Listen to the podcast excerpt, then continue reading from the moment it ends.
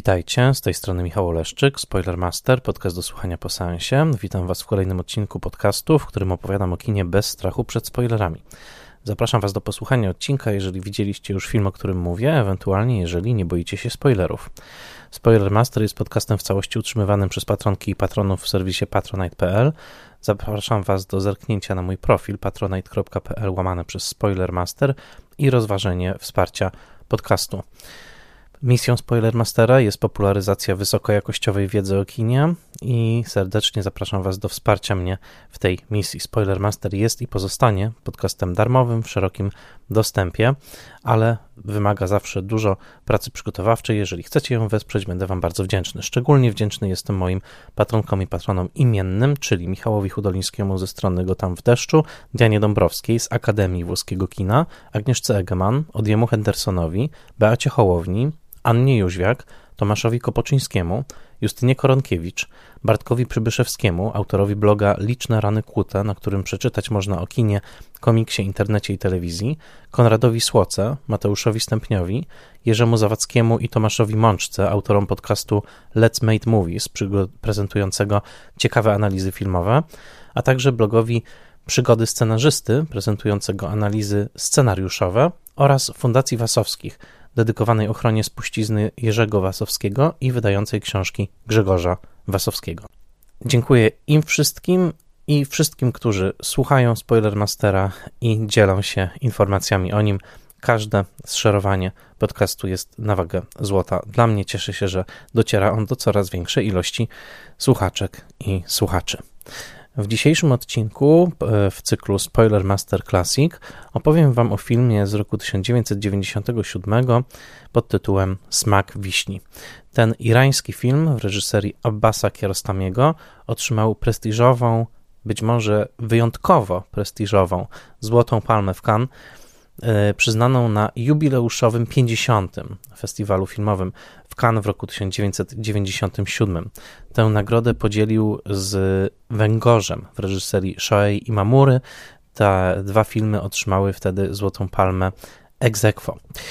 E, ten film e, jest jednym z najbardziej znanych dzieł kina irańskiego i jednocześnie najbardziej znanym filmem Abbasa Kiarostamiego. Dzisiaj opowiem Wam właśnie o tym mistrzu irańskiego kina. Postaram się przybliżyć jego filmografię, postaram się przede wszystkim pokazać, jak jest ona bogata, a także opowiedzieć o tym właśnie filmie, o jego znaczeniach, interpretacjach.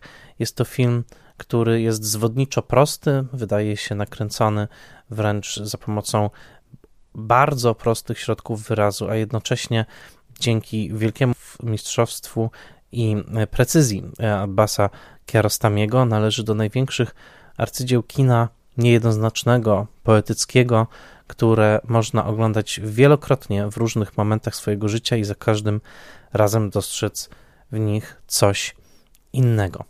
Jak zawsze w przygotowaniu do odcinka e, pomogły mi materiały książkowe i publikowane w internecie.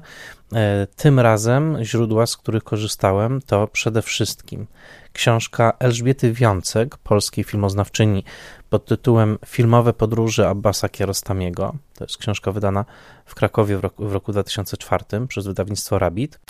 Także książka Merna Said Wafy i Jonathana Rosenbauma pod tytułem Abbas Kiarostami. To jest wydanie drugie, poszerzone w serii Contemporary Film Directors. Książka Jeffa Andrew pod tytułem 10 z serii BFI Modern Classics. Książka Marii Składankowej pod tytułem Mitologia Iranu, wydana w Warszawie w roku 1989, a także płyta Blu-ray z filmem Smak Wiśni, wydana przez Criterion Collection. Dodam, że stosunkowo niedawno dokonano całkowitej cyfrowej rekonstrukcji tego filmu i dopiero w zeszłym roku pojawił się on właśnie w serii Criterion Collection na Blu-rayu. Dodam, że nie tylko w Stanach Zjednoczonych, ale także w serii Criterion przeznaczonej na rynek brytyjski, co oznacza tyle, że można łatwo i taniej niż byłoby to ze Stanów Zjednoczonych zamówić tę płytę na Amazonie obecnie Kosztuje ona około 17 funtów.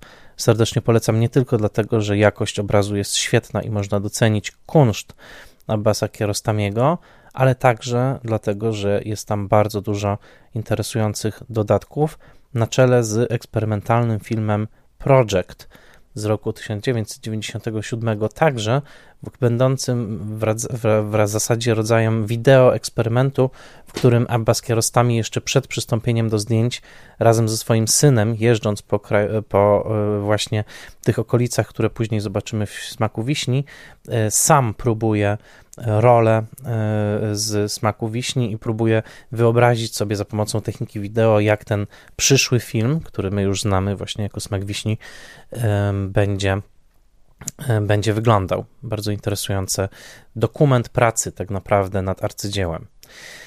Będę mówił smak wiśni, ale film istnieje także jako smak czereśni, funkcjonuje tak w Polsce. Dodam, że nigdy nie był dystrybuowany kinowo, był pokazany e, w telewizji Kanal Plus, e, nawet całkiem wkrótce po przyznaniu mu Złotej Palmy, ale regularnej dystrybucji kinowej nigdy nie miał w Polsce. Pierwszym filmem Kiarostamiego, który doczekał się dystrybucji kinowej, był film E, uniesie nas wiatr. Dwa lata późniejszy, z roku 1999, który z kolei otrzymał główną nagrodę na festiwalu w Wenecji. Późne lata 90. upłynęły pod znakiem błyskawicznego wzrostu gwiazdy Kiarostamiego i można było mieć takie wrażenie, że ten reżyser dopiero co pojawił się na firmamencie właśnie e, takich prawdziwych gwiazd pierwszej wielkości e, kina e, światowego. Ale no właśnie, dzisiaj chcę Wam opowiedzieć troszkę o jego korzeniach, o jego początkach i pokazać, że Abbas Kiarostami tak naprawdę odbierając Złotą Palmę w roku 1997 Y, ten moment był dla niego kulminacją kariery, która wówczas już filmowej kariery, która już wówczas trwała od 27 lat i kariery artystycznej, która trwała nawet dłużej. Y, a bez kierostami w momencie odbierania Złotej Palmy i w momencie słynnego przytulenia go przez Catherine Deneuve na scenie w akcie gratulacji, które miało następnie wywołać skandal w rodzimym Iranie i niemalże zamieszki, kiedy wracał on do Iranu, bo y, jednak to, że został y, publicznie dotknięty i przytulony przez kobietę było nie do zaakceptowania dla religijnych fundamentalistów. Y, otóż w momencie owego przytulenia przez Catherine Deneuve i odebrania Złotej Palmy Abbas Kiarostami liczył sobie już 50 7 lat. Urodził się w Iranie, w Teheranie w roku 1940 i w zasadzie od roku 1960 wzwyż e, uprawiał już działalność artystyczną e, przede wszystkim w domenie komercyjnej. Jako ilustrator kończył Akademię Sztuk Pięknych, był ilustratorem, malarzem z zamiłowania. Pracował także krótko jako policjant kierujący ruchem drogowym, ale także jako, mm, ale także pracował w zarządzie dróg irańskich i świadkował budowaniu wielu dróg w Teheranie. E, był przede wszystkim jednak artystą graficznym, tak? grafikiem, e, kimś, kto musiał komunikować znaczenia za pomocą obrazu. To bardzo istotne, no bo właśnie obrazem będzie opowiadał później a także y, bardzo y, zaangażował się w rynek reklamowy i właśnie w latach 1960-69 stworzył około 150 reklam telewizyjnych, y, których niestety nie udało mi się znaleźć nigdzie w internecie, ale o których sam Abbas Kiarostami mówił jako o świetnym warsztacie E, e, takiego opowiadania krótkiego, wizualnego i komunikowania znaczeń. Te reklamy e, były przeznaczone dla bardzo różnych produktów. Koniec końców jednak w roku 1970 Abbas Kiarostami kręci swój debiutancki film krótkometrażowy pod tytułem Chleb i zaułek. To jest rok 1970, powtórzę, i jest to jednocześnie nawiązanie współpracy z kluczową instytucją, która pomoże Abbasowi Kiarostamiemu w jego artystycznym rozwoju i w zasadzie no, będzie on tworzył filmy sztandarowe dla owej instytucji. Nazywała się ona Kanun. Dokładnie była ona powołana przez żonę Szacha Jest to instytut, instytucja o pełnej nazwie Instytut na Rzecz Intelektualnego Rozwoju Młodzieży i produkcje filmowe owego właśnie kanun Instytutu miały krzewić wartości w młodym pokoleniu i przez całe lata 70., ale także i później Abbas Kiarostami pozostaje z kanun e, związany. E, był sztandarowym reżyserem tej instytucji. Możemy ją sobie, oczywiście zachowując wszelkie proporcje i mm, też kulturowe różnice, mm, pozostawiając w pamięci, porównać, nie wiem, z telewizją edukacyjną, tak, czy z mm, czymś takim jak Children's Television Workshop w Stanach Zjednoczonych, e, odpowiedzialnym za ulicę Sezamkową. No, tak czy siak, oczywiście jesteśmy daleko od ulicy Sezamkowej, będąc w Teheranie lat 70., mm, ale to było właśnie miejsce, w którym Kierostami zaczynał. Chleb i zaułek, film o chłopcu, który musi skonfrontować się z wrogim mu psem i go e, obłaskawić, e, w którym także pojawia się piosenka Obladi Oblada, e, jednocześnie zaznaczając pewien element kultury Zachodu w, w, świecie tego filmu, który będzie charakterystyczny w wielu późniejszych produkcjach mm, Kiarostamiego, Przypomnę, że Smak Wiśni kończy się utworem granym przez Louisa Armstronga pod tytułem St. James's Infirmary. Do tego jeszcze wrócę. Otóż ten film wyznaczył kierunek dla twórczości Kierostamiego w latach 70. jako właśnie film dydaktyczny, oczywiście dydaktyczny, bo taki był zamiar yy, kręcenia tego filmu w kanun, yy, ale także minimalistyczny w formie i bardzo skupiony na dziecięcym wykonawcy głównej roli, a także już wtedy, nawet za cenę wchodzenia w konflikt z operatorem, Merdadem Fakimim, E, Kierostami miał bardzo wyraziste pomysły, w jaki sposób wizualnie opowiadać. Sam mówił w późniejszych wywiadach, że pokłócił się z operatorem, twierdząc, że pewien konkretny sposób inscenizacji sceny jest dla niej odpowiedni i wygrał tę kłótnię. E, innymi słowy, już wówczas wiedział, jak istotna jest właśnie inscenizacja, ujęcie, kompozycja kadru, to wszystko, co będzie tak niesłychanie ważne w jego późniejszej E, w jego późniejszej twórczości. Tutaj mały przypis, dlatego że no, mówimy o Iranie lat 70., e, wciąż Iranie, w którym rządzi dynastia Pachlawich. Pamiętajmy tutaj mały przypis historyczny, że Iran w latach w XX wieku przechodzi nieprawdopodobnie gwałtowne przemiany ta prastara cywilizacja perska, która tak okazała się niebywale żywotna, e, że właściwie przykrywała rozmaite wpływy kulturowe, które przez wieki i tysiąclecia tam narastały ciągle, ciągle jakby pulsując i nie dając się zdominować przez inne, przez inne wpływy. Otóż e, w Iran lat, e, lat wieku, wieku XX to jest Iran poddany niebywałym presjom kulturowym i także geopolitycznym, związanym no, przede wszystkim z ropą naftową i z tym, w jaki sposób mocarstwa zachodnie, na czele z, jeszcze z Wielką Brytanią na początku XX wieku, patrzyły w, te, w, stronę, w stronę Iranu jako no, na miejsce, na które chcieli mieć e, wpływ i także chcieli mieć wpływ na eksploatację e, złóż e, ropy naftowej, które tam były obecne. Iran w wieku XX to Iran, który przechodzi gwałtowny właśnie za dynastii Pachlawich proces modernizacji i westernizacji, takiego błyskawicznego uzachodnienia, unowocześnienia, sekularyzacji, mm, odchodzenia od właśnie takiej fundamentalistycznej wizji islamu na rzecz y, właśnie y, wzorców zaczerpniętych z zachodu.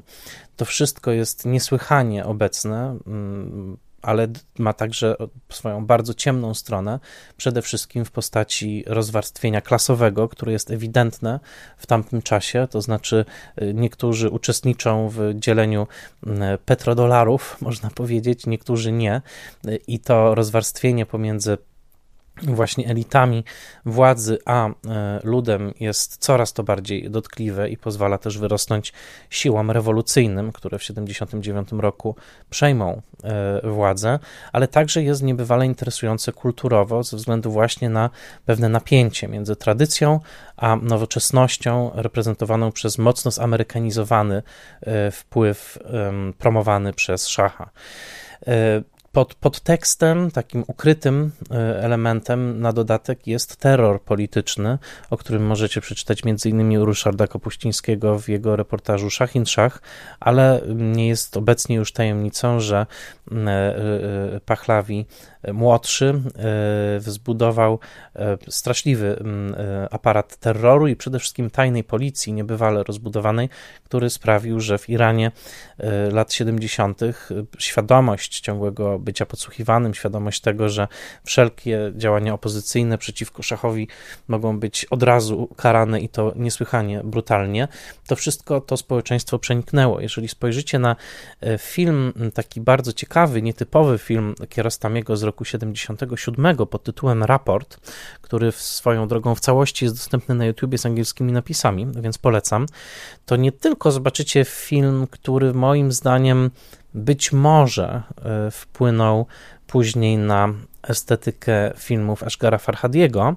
O tym zresztą opowie nam jeszcze nasz specjalny gość, o którym dopiero e, powiem Wam w drugiej części odcinka. Ale także zobaczycie no, niebywale właśnie uzachodnione społeczeństwo e, irańskie, nakręcone na dwa lata przed rewolucją mm, Khomeiniego. Y, jeżeli spojrzycie na kobiety tam sportretowane, na ich makijaż, uczesania, to są po prostu całkowicie wzorce zachodnie.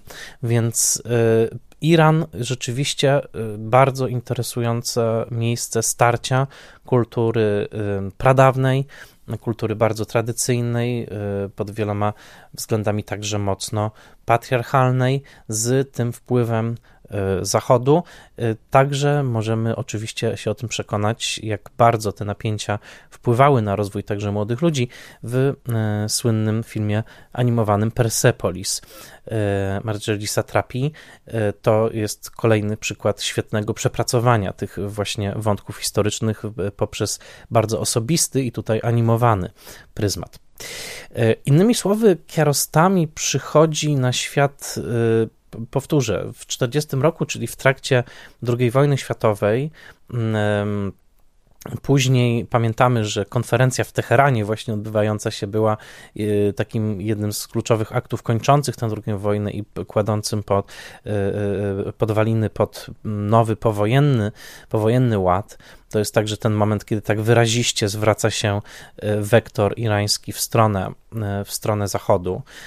Pamiętajmy także o polskim wątku, bo oczywiście Iran y, był schronieniem, okazał się schronieniem dla, y, y, dla wielu, wielu Polaków, którzy byli wcześniej zesłani na Syberię i ten irańsko-polski rozdział jest niebywale poruszający i możemy być bardzo wdzięczni za pomoc, i, której, której wówczas i schronienie, które, którego wówczas Iran Polakom udzielił. Natomiast to, co jest istotne, że w tej właśnie powojennej kulturze także kino, co nas interesuje, coraz to bardziej wzrasta, jeżeli chodzi o znaczenie społeczne. Początki kina irańskiego, o których oczywiście nie będę dzisiaj mówił, możecie o nich bardzo interesująco poczytać właśnie w książce Elżbiety Wiącek.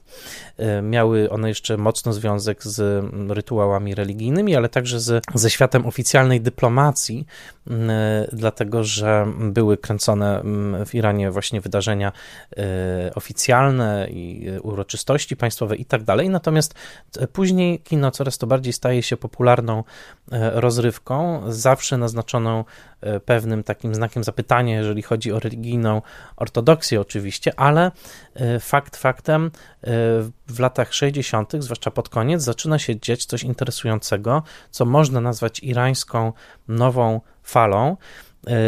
I filmem emblematycznym, co ciekawe, powstałym dokładnie na rok przed debiutem filmowym Kiarostamiego, czyli właśnie w roku 1969, powstaje film, który jest uważany za przełomowy.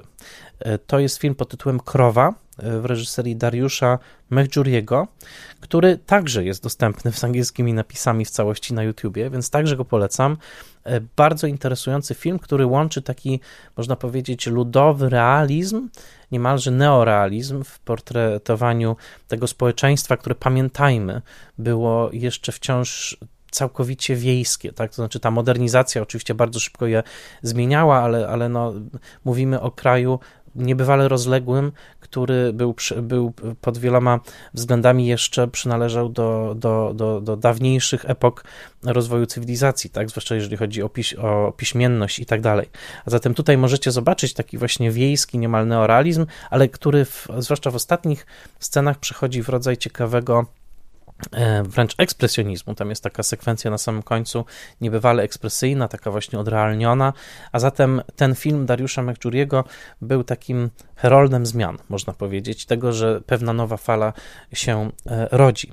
Ja oczywiście tej nowej fali nie znam. To jest e, Krowa jest jedynym filmem tego okresu, który widziałem, dzięki właśnie rekomendacji Elżbiety Wiącek w jej książce. Bardzo chętnie będę odkrywał ten ten świat. No niestety y, y, tutaj są ograniczone możliwości, ale tak jak mówię, na YouTubie są pewne, pewne rzeczy, które można odnaleźć i serdecznie Wam polecam obejrzenie tego filmu i obejrzenie właśnie filmu Raport y, Kiarostamiego z roku 77, który świadczy o tym, że ten twórca bardzo poszukiwał. No raport nie wygląda jak żaden z inny z późniejszych filmów Kiarostamiego, o których moglibyście pomyśleć, więc świadczy o tym, że ten twórca naprawdę cały czas intensywnie poszukiwał. Jakkolwiek raport jest interesujący, polecam i cieszę się, że na YouTubie się znalazł. E, jest on także takim portretem właśnie tej biurokracji państwowej i pewnej korupcji tego systemu za czasów szacha na, dwie, na dwa lata przed rewolucją. Przypomnę, że w roku 79 Ayatollah Khomeini stoi na czele rewolucji ludowej, która jednocześnie staje się takim całkowitym odwróceniem sytuacji, jeżeli chodzi o wprowadzenie e, zasad ortodoksyjnego e, islamu jakby sprzęgnięcia kraju wymiaru politycznego i religijnego. To jest bardzo, bardzo no, kluczowy, kluczowy moment. Ale jeszcze mówiąc o latach 70. i o twórczości Kiarostamiego, pamiętajmy, że to są przede wszystkim filmy krótkie dla dzieci e, i one promują takie wartości kooperacji, współpracy, zażegnywania sporu, relacyjności, bardzo istotne. I na YouTubie możecie zobaczyć taki film pod tytułem Dwa rozwiązania jednego problemu. Two solutions to one problem. Polecam, bo to jest czterominutowy short, short w którym Kiarostami pokazuje dwóch chłopców, którzy zaczynają się kłócić o zniszczoną przez jednego książkę należącą do drugiego i pokazane są dwa warianty wydarzeń. Jedne w takich, których dochodzi do takiej brutalnej, sztubackiej retryb retrybucji, zemsty, e, za książkę zniszczę ci coś innego, a drugi, w którym e, chłopak pomaga naprawić zniszczoną książkę za pomocą kleju i dochodzi do zgody.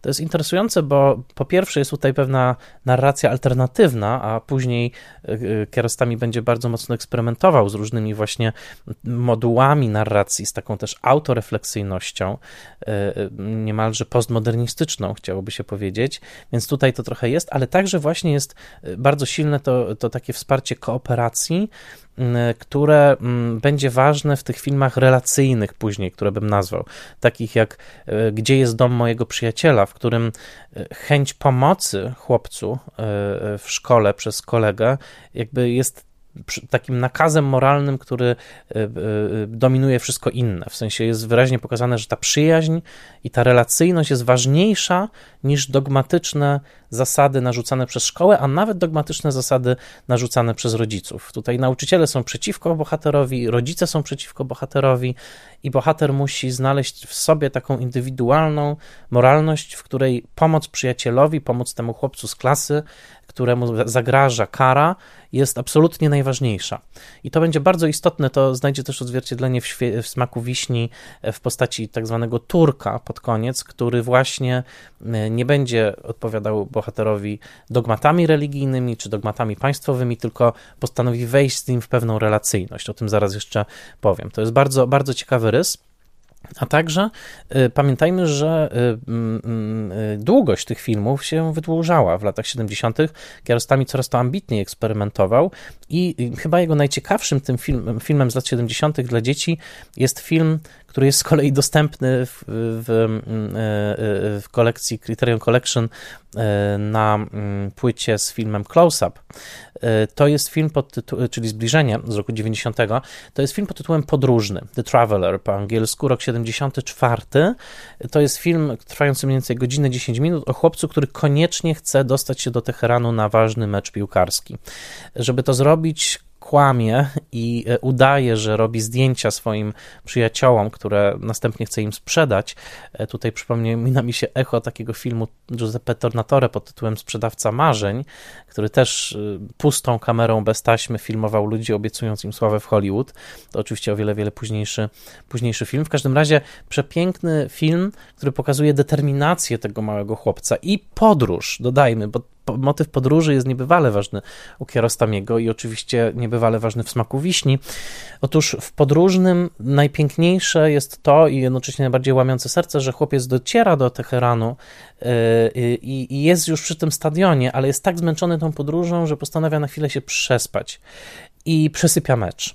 Przesypia mecz, yy, co później także będzie miało echa, bo Kierostami jest bardzo autorefleksyjny i jak wsłuchacie się w rozmowy w filmie z 92 roku, czyli I życie toczy się dalej, to tam jest wprost nawiązanie do tego właśnie przespania meczu. Otóż e, przesypia mecz i ma taki koszmar senny. To jest jedyna sekwencja e, w twórczości Kierostamiego, która wchodzi w E, e, właśnie reprezentację marzenia sennego i to jest taki koszmar, w którym on jest prześladowany, e, ten chłopiec. Więc tam jakby ujawniają się takie właśnie lęki przed karą, które napędzają wielu bohaterów Kierostamiego. Być może nawet są ważne dla pana Badi, czyli bohatera Smaku Wiśni. Y, oczywiście nie będę mówił o wszystkich filmach, tym bardziej, że widziałem tylko część. Polecam y, te filmy z, z okresu kanun, właśnie filmy dla dzieci, o których pięknie pisze Elżbieta Wiącek i świetnie piszą także Mernaz Said Wafa i Jonathan Rosenbaum w książce z serii mm, Contemporary Film Directors. Natomiast to, istotna rzecz, jeżeli chodzi o Kierostamiego później, e, w latach 80., to, są, e, to jest jedna rzecz naczelna, o której trzeba wiedzieć. Kierostami nie wyjechał. Tak? Kierostami nie wyjechał z Iranu po rewolucji. Wielu filmowców to zrobiło, e, wiedząc, że nie będą mogli tworzyć z taką wolnością, jakby chcieli. On postanowił działać w ramach nowego systemu.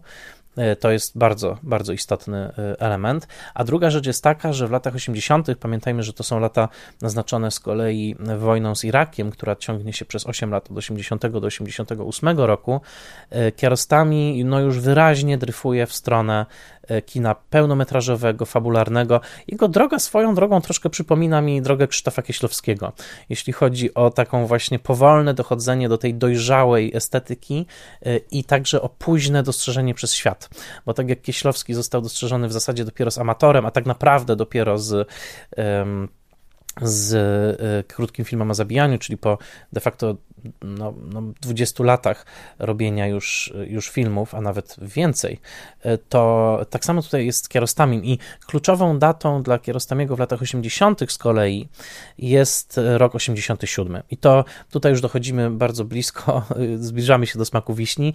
E, to jest film Gdzie jest dom mojego przyjaciela? Pierwsza część tak zwanej trylogii Cocker e, od, od miejsca, w którym dzieje się akcja. To jest film znowu zrealizowany dla kanonu, w którym jest mały chłopiec, który, no właśnie, orientuje się, że zabrał przypadkowo zeszyt swojego przyjaciela ze szkoły, e, właściwie swojego kolegi z ławki. Nie wiemy, czy ci chłopcy są przyjaciółmi, ale y, y, mieszkają w odległych wioskach.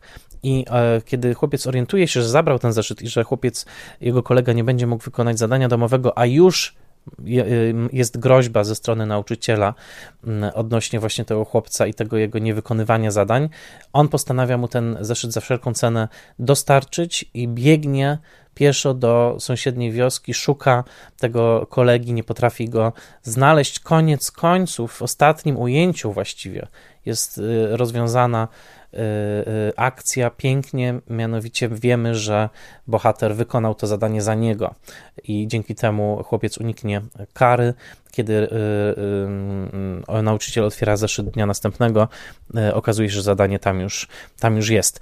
Ten film, który jest interpretowany często na sposób religijny, gdzie jest dom mojego przyjaciela, jest także jakby pytaniem o to, gdzie jest Bóg, gdzie jest mój przyjaciel w znaczeniu właśnie Boga, jest niebywale pięknie nakręcony. Oczywiście jest też w nim pewien element ciągnącej się kontrowersji. Nie da się usprawiedliwić metody pracy Kierostamiego w tym filmie, który faktycznie doprowadził do płaczu jednego z chłopców, e, wykonując zdjęcie polaroidowe, które mu się bardzo pomagało, podobało, a następnie niszcząc je na jego oczach i krzycząc na niego, e, to no, jest, jest element, który na pewno zasługuje na potępienie. E, tak czy inaczej, jest to film, który koniec końców jest niebywale poruszającą historią. Właśnie tego chłopca, który buntuje się przeciwko rodzicom, buntuje się przeciwko temu dogmatyzmowi szkolnemu, po to tylko, żeby pomóc swojemu, e, swojemu e, koledze szkolnemu. I tam jest jedno ujęcie, które zapowiada i wciela, moim zdaniem, arcydzielność Kierostamiego. I teraz już e, zrobię duży skok do smaku wiśni, żeby dojść do filmu, o którym dzisiaj chcę wam przede wszystkim powiedzieć, ale jest tam nieprawdopodobne ujęcie, które pokazuje, gdyby ktoś miał wątpliwość jeszcze na tym etapie, że tak, mamy do czynienia z mistrzem, mamy do czynienia z arcymistrzem kina. To jest moment, w którym chłopiec jest już w domu, po całej tej podróży wie, że nie udało mu się odnaleźć kolegi, wciąż ma jego zeszyt, zaczyna wykonywać za niego to zadanie, siada na ziemi, pisze na ziemi, jego matka wychodzi na zewnątrz, żeby rozwiesić pranie, jednocześnie jest ciemna noc i zbiera się na burzę, jest już wichura, wichura podnosi do góry prześcieradła, które wiszą na zewnątrz, już susząc się, i ten pojedynczy kadr jest po prostu nieprawdopodobny. To jest dłuższe ujęcie z głębią ostrości, czyli widzimy tego chłopca na pierwszym planie, przykucniętego, jak odrabia zadanie. Matka wychodzi na zewnątrz, widzimy otwarte drzwi, widzimy to, co jest na zewnątrz, te prześcieradła, trochę jak w obywatelu Kane'ie. Ta słynna scena z oknem i w oddali z bohaterem, z małym Kane'em w tle. I, i, I chłopiec patrzy na tą matkę rozwieszającą prześcieradła na zewnątrz i jest w tym ujęciu wszystko. Piękno, groza, jakieś przeczucie niesamowitości i takie zawieszenie chwili. Zawieszenie chwili obecnej, jej kontemplacja niebywała scena. Niebywała scena, która pokazuje, że Kierostami jest w pewnym sensie poetą kina, czyli szuka takiego właśnie wersu filmowego, filmowej frazy, która pozwoli na chwilę na zawieszenie narracji jako takiej i pozwoli na kontemplację piękna, momentu, w całej jego też grozie i niesamowitości, bo to nie jest całkowicie przyjemny moment, ale jest w nim wzniosłość. I ta wzniosłość odnaleziona w najzwyklejszej rzeczy, prosty, biedny dom i matka rozwieszająca pranie w tle z burzą zbierającą się gdzieś, e, e, gdzieś nad nami. Ta burza też będzie bardzo istotna w finale w smaku wiśni. E, to jest coś niesamowitego. I jeżeli spojrzycie na późniejszy film Kieś, no właśnie Kieślowskiego, Kiarostamiego, czyli Zbliżenie z roku 1990, w którym na chwilę akcja także E, zastygnie, kiedy bohater kopnie puszkę po e, farbie w sprayu, która zaczyna się toczyć ulicą i toczy się, i toczy, i toczy, i my kontemplujemy to toczenie się. Ona wydaje takie niezwykłe dzwonienie, które wydaje się prawie jak melodia. I my zastanawiamy się, jak, jak długo się ona, ona jeszcze będzie toczyć, jak długo ona będzie wydawała z siebie tę melodię. Bardzo piękną swoją drogą, bardzo miły dla ucha dźwięk to zatrzymanie akcji na tym właśnie detalu jest także y, charakterystyczne i pokazuje Kiarostamiego, który później już w smaku wiśni będzie właśnie kontemplował y, klucz ptaków na niebie, y, samolot przecinający to niebo i zostawiający za sobą ślad, czy setki tysięcy kamieni, które toczą się po zboczu w fabryce cementu, kiedy bohater przygląda się tym kamieniom e, i e, e, no, oczywiście łączy się to z jego marzeniem bycia pochowanym, o czym za chwilę. Także tutaj objawia się Kiarostami już w pełni. Trylogia Cocker składa się jeszcze z filmu I życie toczy się dalej z 92 roku, który powstał w tej samej okolicy po już wielkim trzęsieniu ziemi z czerwca 1992 roku, które pochłonęło 40 tysięcy ofiar i, i dokonało wielkich zniszczeń. I jest już film filmem autotematycznym, w którym bohater, właściwie grający Kiarostamiego, poszukuje swoich aktorów z filmu, gdzie jest dom mojego przyjaciela, chce upewnić się, że oni są bezpieczni, E, koniec końców jest taki duży znak zapytania, że nie da się ich odnaleźć. E, I trzeci film to jest film Pod Oliwkami, który jest jeszcze bardziej autotematyczny, też jest kręcony w tej okolicy, ale w nim pojawia się już pewien wątek miłosny, pewien wątek odnowy, E, i e, także no, bardzo silnie obecne wątki dalekiego kadrowania, cały finał dzieje się w oddali, nie wiemy tak naprawdę, co bohater powiedział bohaterce, kontemplujemy ich w pejzażu jako takie małe figurki, no i także właśnie ten element autotematyczny, czyli mamy aktor, aktora, który gra reżysera, który tak naprawdę jest kierostamim i tak dalej. E, rok 90, to, to jeszcze dodam, to film, bardzo ważny film Zbliżenie, w którym kierostami łączy poetykę do dokumentalną i fabularną, opowiadając o pewnym mężczyźnie, który postanowił podszyć się pod reżysera Moshena McMalbuffa e, i e, zagrał sam siebie w tym filmie. Wszyscy zagrali samych siebie e, w takiej swoistej rekonstrukcji, która jednocześnie używa dużych fragmentów faktycznej rozprawy sądowej tego człowieka. Istotna rzecz, Kierostami interesuje się przecięciem dokumentu i fabuły, w tym także przypomina mi Kieślowskiego, bo ja bym wyświetlił chętnie na podwójnym seansie film pod tytułem nie wiem i życiorys Kieślowskiego właśnie z filmem Zbliżenie Kierostamiego. Myślę, że tutaj bardzo ciekawe porównania by mogły zostać, mm, zostać wysnute. Natomiast teraz już dochodzimy w końcu do sedna sprawy, mianowicie do smaku wiśni. E, I, i teraz, jak e, w 97 roku, czyli już po domknięciu trylogii Cocker, chociaż e, sam Kierostami trochę kłócił się z tą klasyfikacją tych filmów właśnie w taki sposób, on kręci film Smak Wiśni, to jest rok 1997. Film zostaje wyświetlony na festiwalu w Cannes, chociaż władze irańskie do ostatniego momentu stawiają pod znakiem zapytania swoją zgodę na to wyświetlenie, ze względu na to, że film dotyka tematu samobójstwa, który jest tematem tabu. Film opowiada o panu Badim, granym przez Homayuna Ershadiego, jedynego profesjonalnego aktora w całym filmie, który jeździ po okolicach Teheranu i swoim Range Roverem, sygnalizującym pewną zamożność i odstawanie jednak e, e, klasowe od, od reszty społeczeństwa, które tutaj widzimy, i e, nagabuje na początku wręcz tak to się wydaje, przez pierwszych 20 minut nie znamy jego celu, na, pyta spotkanych mężczyzn, czy wyświadczą mu przysługę za pieniądze. Najpierw podejrzewamy, że chodzi o przysługę erotyczną. E, oczywiście nie ma tutaj ani jednego słowa, które by w tę stronę nas kierowało, ale niedopowiedzenie, bardzo świadome przez Kierostamiego, e, pozostawia ten margines i tak na początku wydaje się, że on szuka po prostu płatnego kochanka. E, Buddy w istocie chce popełnić samobójstwo, ale chce upewnić się, że zostanie pochowany. Prosi osoby spotkane o to, żeby następnego poranka podjechały do konkretnego rowu w takich ostępach pustynnych i żeby sprawdzili, czy żyje. Jeżeli żyje po zażyciu tabletek, to e, żeby go wyciągnęli z tego rowu, a jeżeli nie będzie żył, to żeby go zakopali dwudziestoma łopatami ziemi.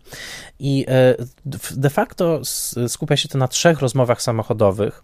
To także taki znak rozpoznawalny Kierostamiego. Kierostami uwielbia e, samochody i, i także cały film swój 10 z roku 2002 zbuduje wokół rozmów samochodowych. I Buddy rozmawia z trzema przede wszystkim mężczyznami. Z kurdyjskim żołnierzem, z afgańskim seminarzystą, który studiuje Koran i z kimś, kto w filmie nazwanym jest Turkiem.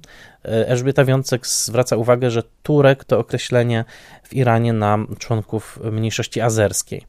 I tych trzech mężczyzn, mm, dwóch młodych i jeden starszy, reprezentują trzy podejścia do zadanego problemu filozoficznego, dlatego że Smak Wiśni jest w zasadzie filmem filozoficznym, takim filozoficznym rozważaniem samobójstwa. E, Badi mówi wprost: pomóż mi, pomóż mi. I teraz jak odpowiadają na to ci ludzie?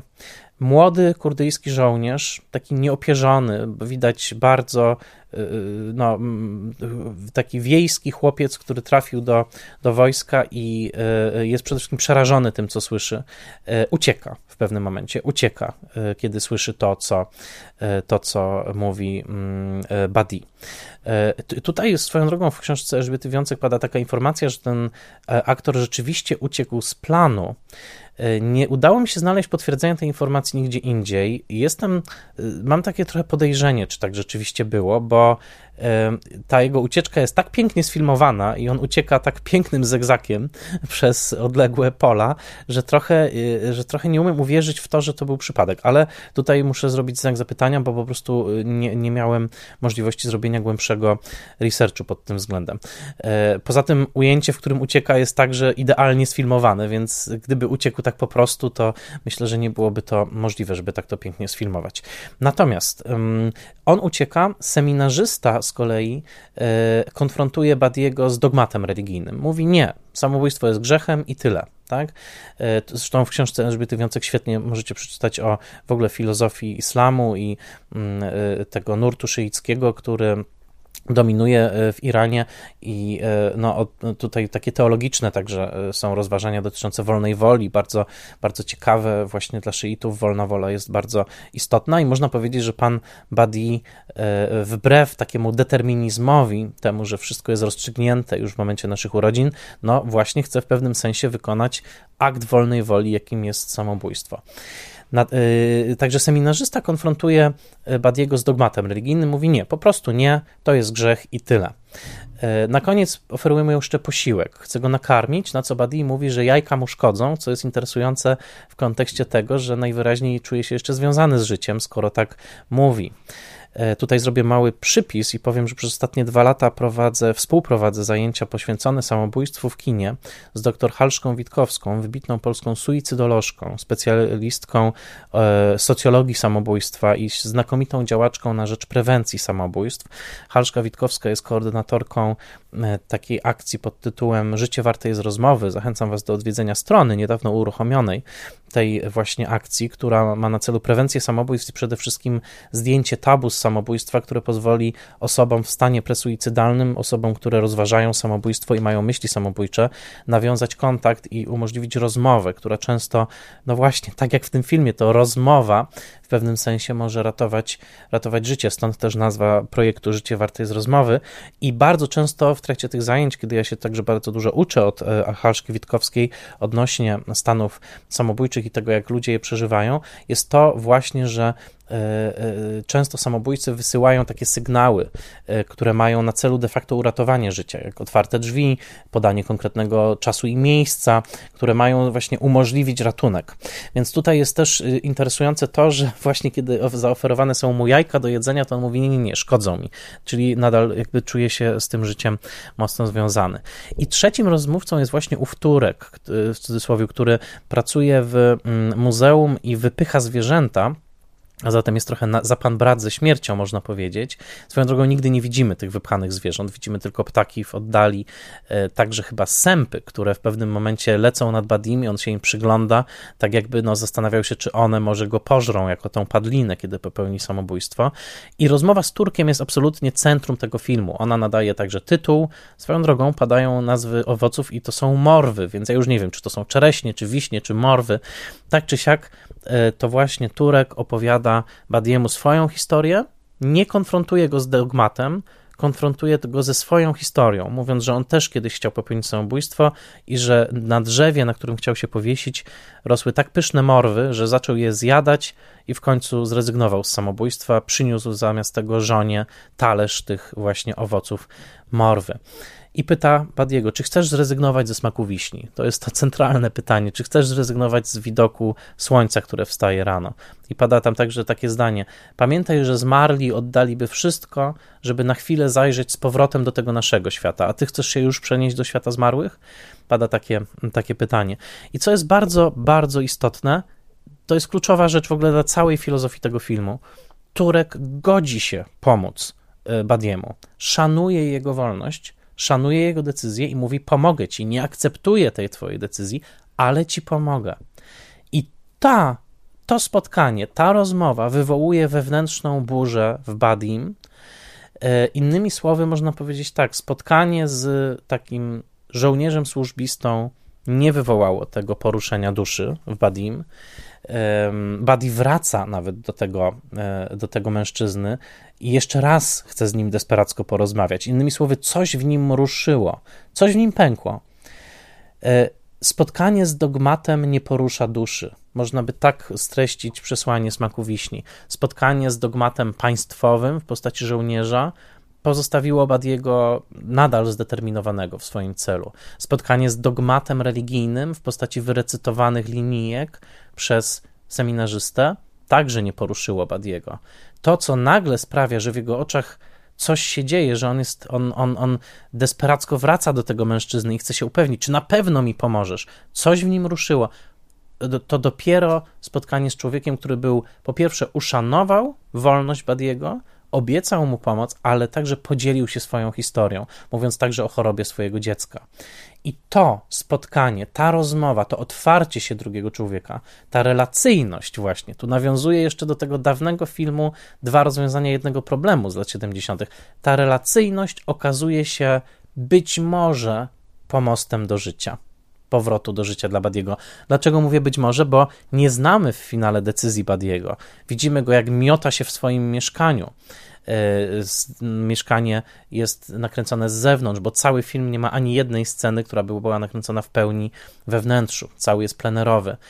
Widzimy go w końcu, jak siada w tym przygotowanym rowie i jest przygotowany na samobójstwo. Wokół e, szaleje burza, która którą pamiętamy także z filmu 2, e, gdzie jest dom mojego przyjaciela. I w końcu zapada ciemność. Jesteśmy razem z Badim w jego grobie. Przez pełną minutę ekran jest całkowicie ciemny, słyszymy tylko e, huk huraganu e, i burzy, i film się kończy. Nie wiemy, jaką decyzję podjął, ale wiemy, że spotkanie z Turkiem wywołało w nim zmianę. Pytanie, jaką decyzję podjął, kierostami zostawia otwarte, to także wspaniała cecha tego filmu, po czym następuje finał. Następuje w zasadzie epilog. Epilog nakręcony na taśmie wideo, jaskrawie inny.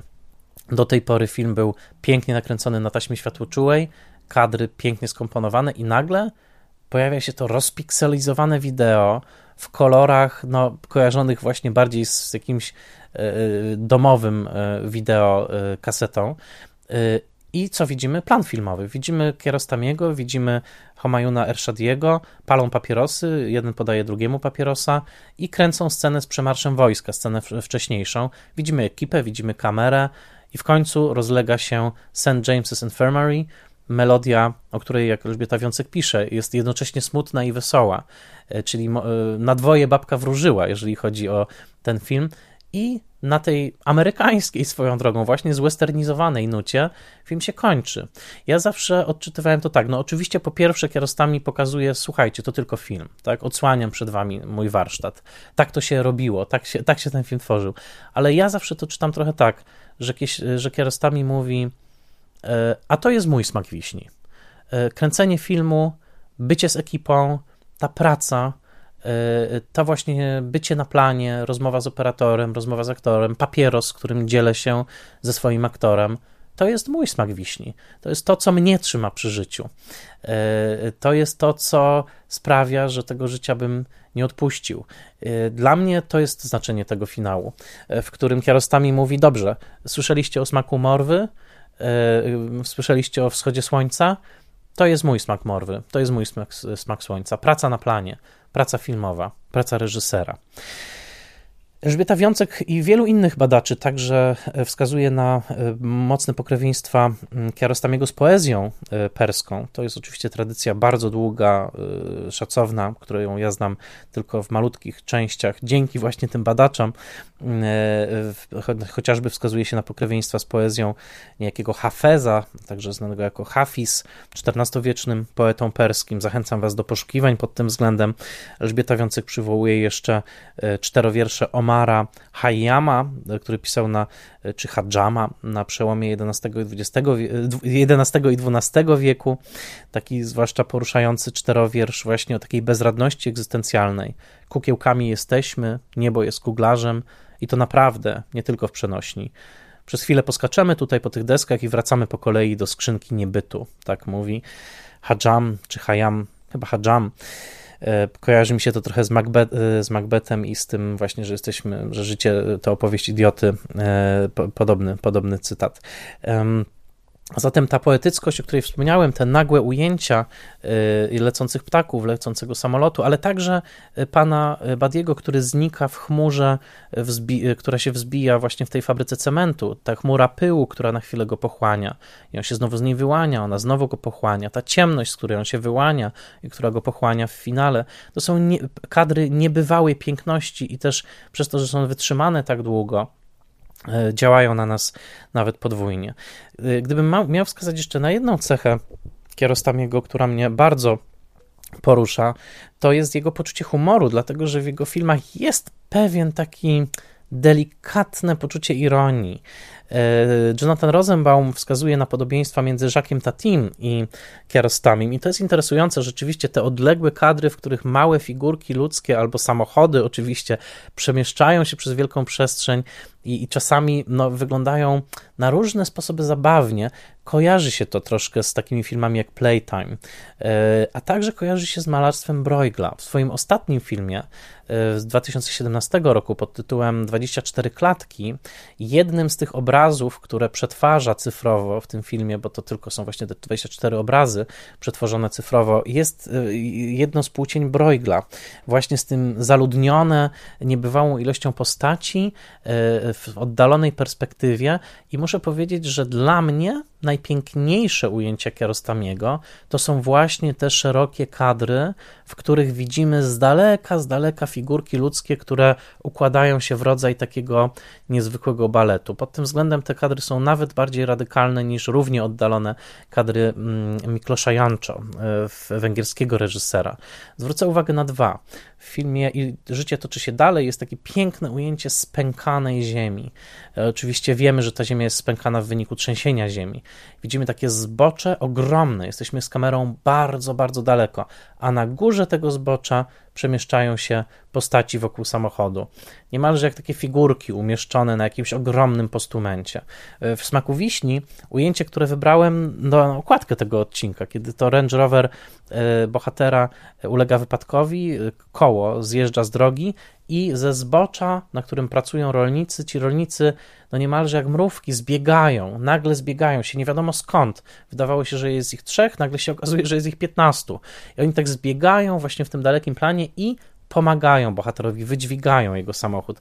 Co swoją drogą wspaniale pokazuje, że to tradycyjne społeczeństwo, pomimo wszystkich jego ograniczeń, ma także wbudowany pewien kod etyczny, właśnie takiej błyskawicznej pomocy obcemu w potrzebie, który nawet nie zwraca się z prośbą o tą pomoc, to jest po prostu instynktowne, która jest bardzo dużą wartością. O tym często też mówili Polacy, którzy byli w Iranie właśnie w latach 40., o tym, że nikt nie pytał ich o wyznanie, o wyznawane wartości, tylko po prostu ta pomoc była im udzielana. Więc to jest bardzo, bardzo istotne takie z kolei zwrócenie na to, że te dawne formy organizacji społecznej miały też pewne bardzo mocne zalety, które całkowicie giną w takiej zurbanizowanej cywilizacji anonimowej, którą widzimy tutaj także, bo widzimy ciągłą budowę, widzimy jakieś budynki, które wzrastają, e, drogi, które są przebudowywane. W filmie Smak Wiśni Iran jest w stanie ciągłej przebudowy, którą widzimy za e, z szyb samochodu pana, e, pana Badiego, więc to jest także tutaj pewien istotny element. No i oczywiście Kiarostami nie może się powstrzymać, żeby wskazać na pewne metaforyczne elementy, bo ta ciągle przesypująca się ziemia na tych budowach i także w owej fabryce cementu, te kamienie właśnie, które ze zbocza spadają po tym, jak koparka wyładowuje ogromną porcję ziemi, przypominają ciągle o tych 20 szpadlach ziemi, o które prosi pan Badi.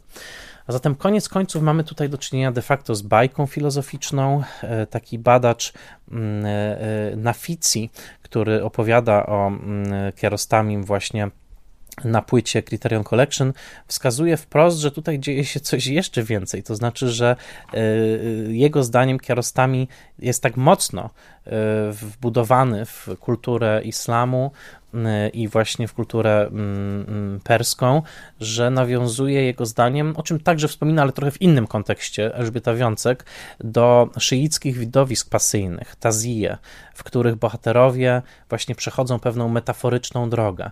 Bo zauważcie, że pan Badi jest jak bohater przypowieści, który właśnie szuka śmierci, spotyka na swojej drodze trzech mężczyzn, typowa mitologiczna struktura, y, z których ten trzeci oferuje mu pewną życiową mądrość. A zatem mamy do czynienia z baśnią filozoficzną, która jednocześnie gdzieś łączy ze sobą dokument i fabułę.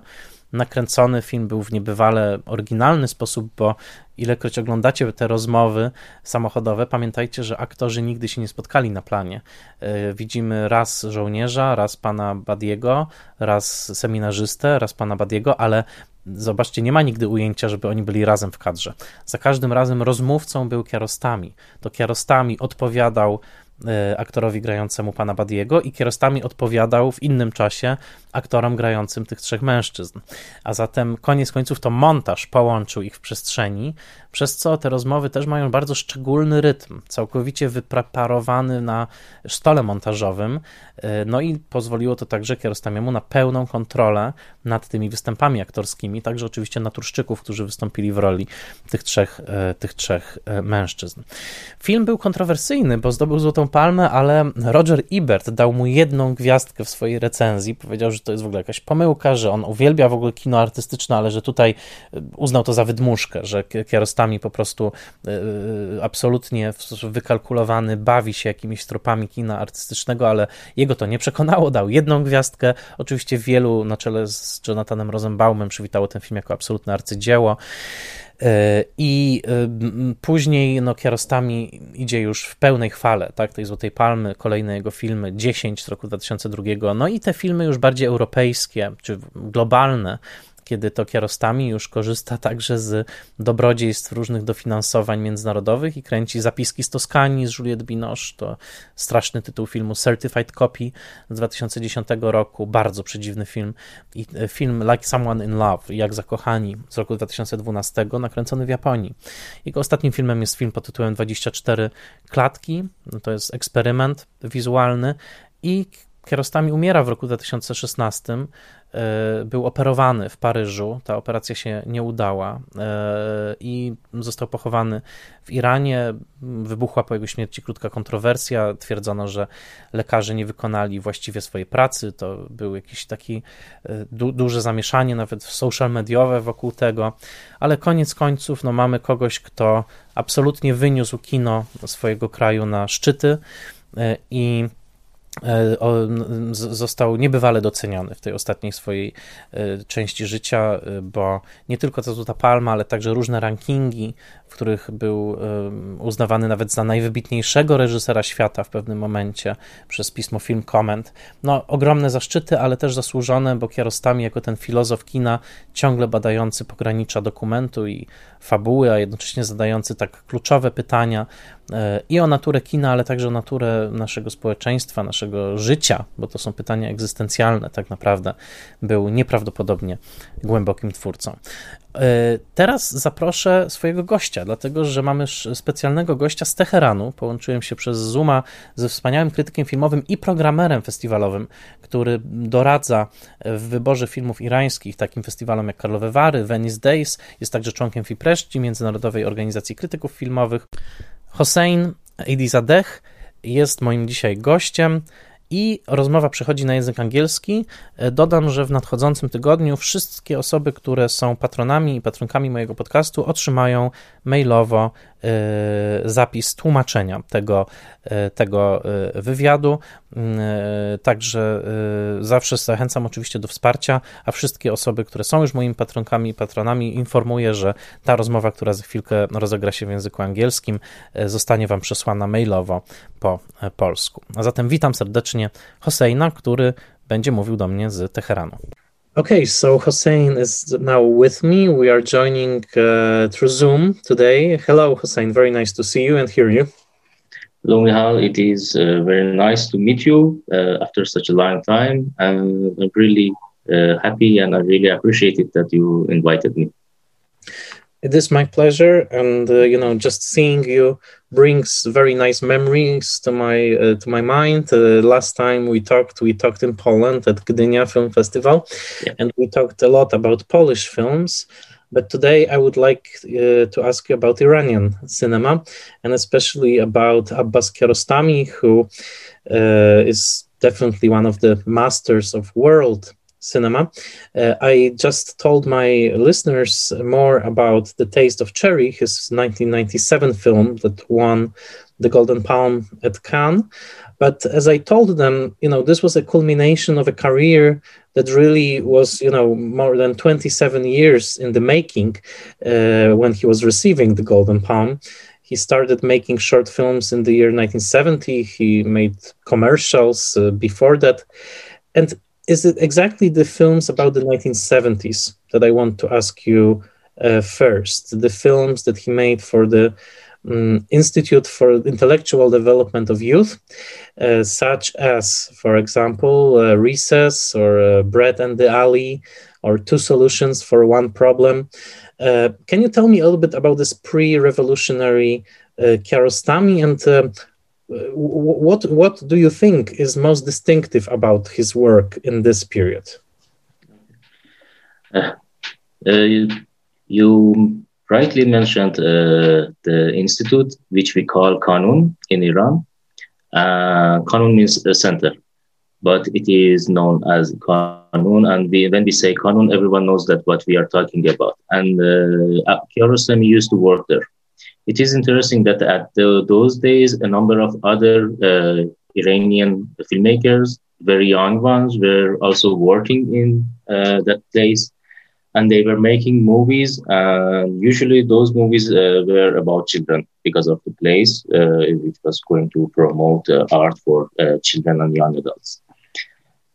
Before making his first movie, he uh, Kiarostami used to do even opening titles for movies. and some of them are really famous right now and nowadays in Iran. That okay, we you will not see his signature in them, but they are available to see that how he started. Uh, I will give you an anecdote about one of them to see that even before becoming becoming a filmmaker, he had his uh, style of using reality and also to manipulate manipulate reality. There is one very significant Iranian movie called uh, Kaysar, which is like Kaiser, and it's a story. It's a revenge story uh, the opening scene, which was uh, directed by Kiarostami, shows the muscles of very, uh, let's say, built up men uh, with tattoos, and the see very close ups of those tattoos. Uh, when he was shooting that, he said in an interview that the people who whom I was filming they asked me, okay, we want to be seen in on the screen and everything. And he said, I get some long shots and then I only do the did the close-ups. And I just told them do the things that you usually do when you are uh, in front of the mirror and looking at your muscles. And he asked them to feel like that they are in their own environment. And he shot those close-ups. And when he made that opening scenes you don't see any faces or any uh, figure. You just see the muscles very close-up shots of the muscles. Uh, it shows that even at those days when his cinema was not shaped that he know how to use reality and to manipulate reality to get what he wanted uh, then in Kanun, he had this chance to start making short films uh, for children. And maybe his most famous film, uh, short film was the, the Bread and the Alley, which is also very significant because I, I think a few months uh, ago, I translated an interview by Kiarostami about that movie. And in that, he said that there is a, there is a very uh, important scene that a dog has to uh, walk in the alley and then sit in front of the house door. So you know that if it is a normal shooting, you would cut these scenes and the dog you sit the dog and the dog will be there and then you shot it and you use cuts. And it took uh, many hours for Kiarostami to shot that scene and he had a fight with his cinematographer who told him that you are, it is your first film, you are a novice, you don't know anything about cinema. If you want to shoot this uh, scene, you have to use cuts. The dog is not a human being and it, uh, it doesn't understand that you want him to act. And Kiarostami uh, reportedly told him that I want this dog to act, and he will act. And after a number of tries, it happened. It is another uh, sign that for uh, Kiarostami, the real the, the use uh, of real scenes, I mean, the, the dog doesn't know, but it was the real scenes, was very important at that time. Uh, to let the characters, even if it's a dog, to be in their safe environments and do exactly what they do uh, in, in real life.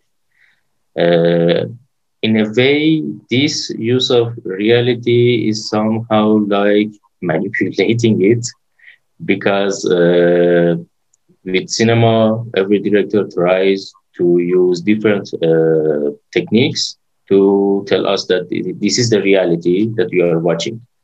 And maybe it is even a sci-fi, but it is the reality of that sci-fi movie that we are watching. We are watching. Uh, for Kiarostami, it wasn't enough. He didn't just want the reality to be there. He wanted his own reality to be there. So to get to that point, he developed some techniques that you can see even in Taste of Cherry. One of them is dialogue technique, because in Taste of Cherry, all the dialogues that we hear from the Mr. Badi, the person who is going to commit suicide, or wants other another person to kill him and his life, all those when they were shooting it, it isn't Mr. Badi who talks. It is Kiarostami behind the camera who asks the questions from the people who sit in the car. So uh, it shows that even in that movie, that everything seems so improvised and real. There, there is a manip- manipulation uh, going on. Uh, it is because of the presence of Kiarostami behind the camera, because he knows how to ask these questions, to lead the person who is going to answer with his questions, and also uh, with selections of the parts and bits that he is going to use. Mm-hmm. Mm-hmm. Uh, I just wanted uh, to ask you also about the ex- your experience of watching those films. Uh, for example, when you were growing up uh, in in Iran, uh, those films for children were they part of something that you would see, or or did you only saw those films after you became a cinephile? At that time, it was a little bit different because there were so many children movies screening on cinema, so we used to go to watch them. But Kiarostami, even at that time, wasn't uh, considered as a filmmaker, as a maker of children movies.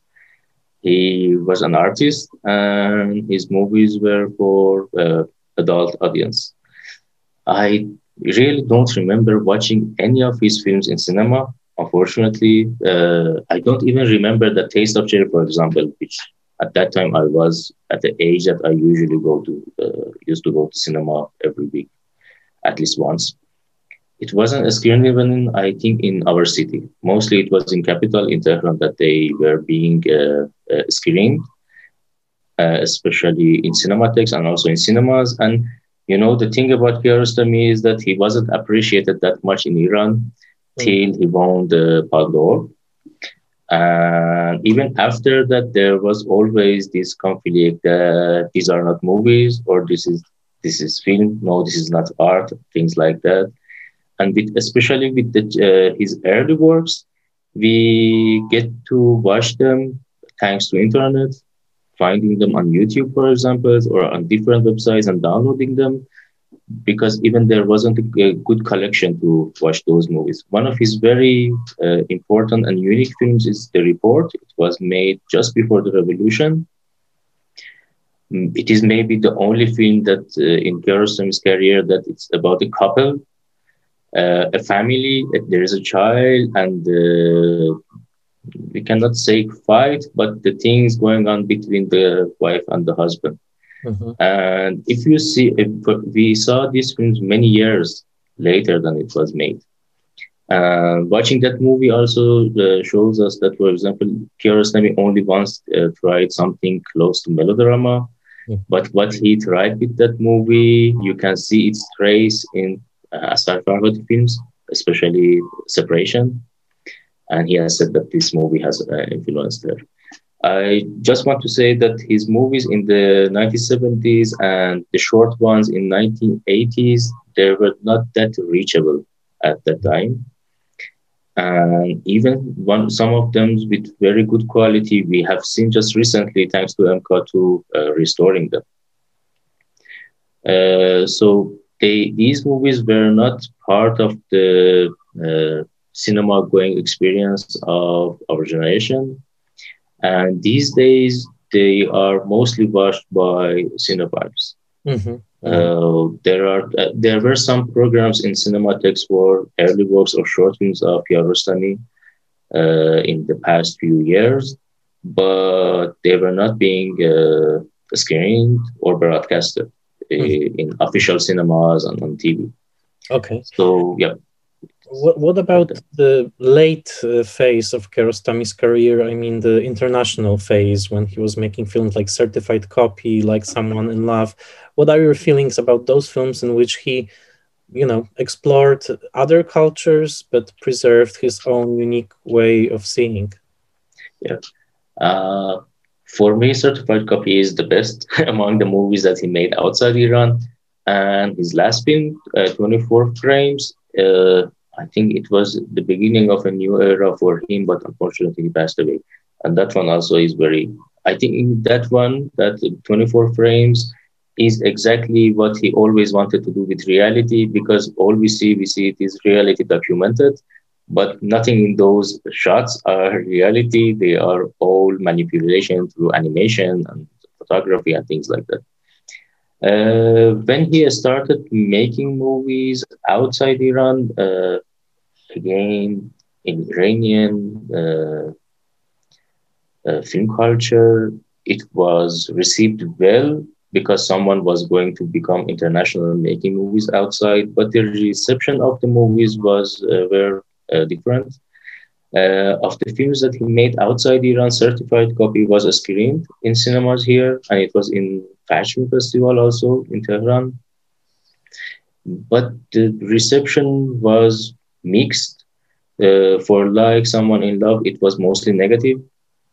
Uh, for certified copy, it was uh, mostly toward uh, positive reviews, which I think uh, it is a very complex movie and it is very hard to uh, understand what is going on. And it is so different at the same time, very similar to Kiarostami's other films. Because if you stick to the idea that Kiarostami is a realistic filmmaker, then you cannot uh, relate to certified copy, for example. Mm-hmm. Uh, it, it was a it was a very wrong uh, uh, understanding of his cinema because there is uh, there is a reason behind that. Uh, in Iran in 1970s and especially in 1980s, no realism and no realistic films were very popular. They have always been very popular in Iran, and especially at that time because that time because they were being screened and broadcasted also on TV. Films by Desika and other films like that. Uh, so because of the style, for example, with early films, with the children being in real uh, locations and people, and by not using the famous actors, it, they thought that okay, if we want to understand Kiarostami movie, we have to say that it is a realistic approach to cinema with poetics uh, notions and touches. So it was coined that Kiarostami real, realistic filmmaker. Uh, it caused trouble for, for filmmaker, uh, film critics uh, in the uh, later decades to talk about Kiarostami to understand his movies.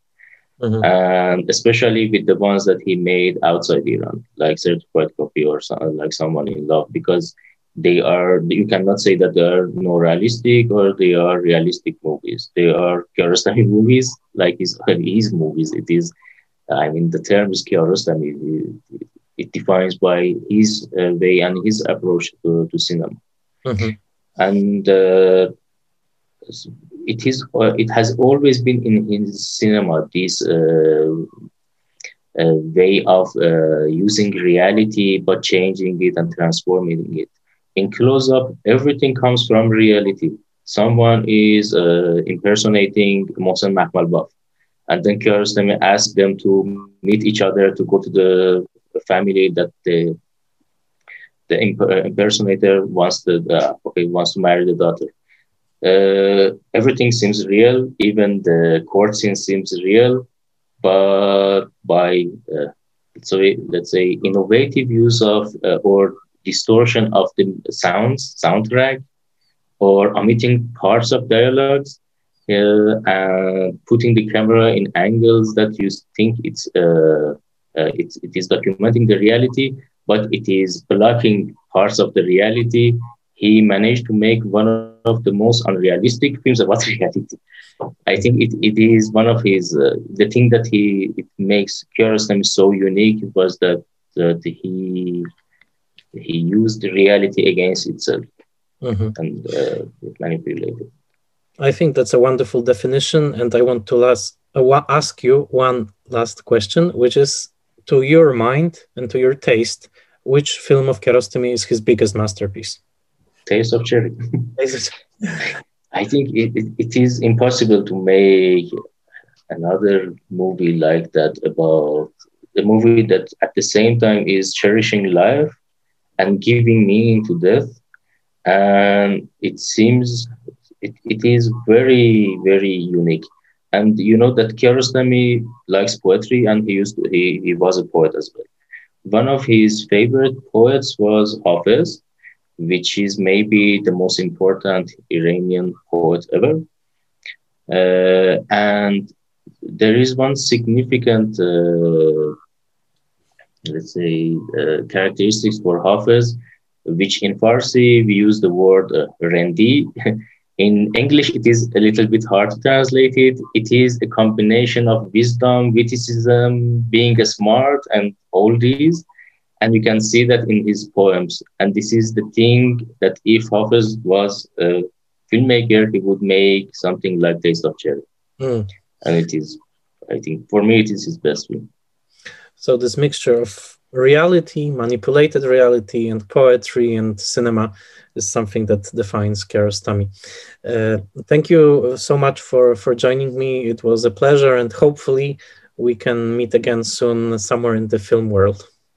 I hope I hope the same and thank you for the opportunity. Thank you. Serdecznie dziękuję Hosseinowi Eidi Zadechowi e, za tę rozmowę dopełniającą pewne wątki, e, bezcenne, rozmawiać z mm, wybitnym krytykiem właśnie z tamtej części świata.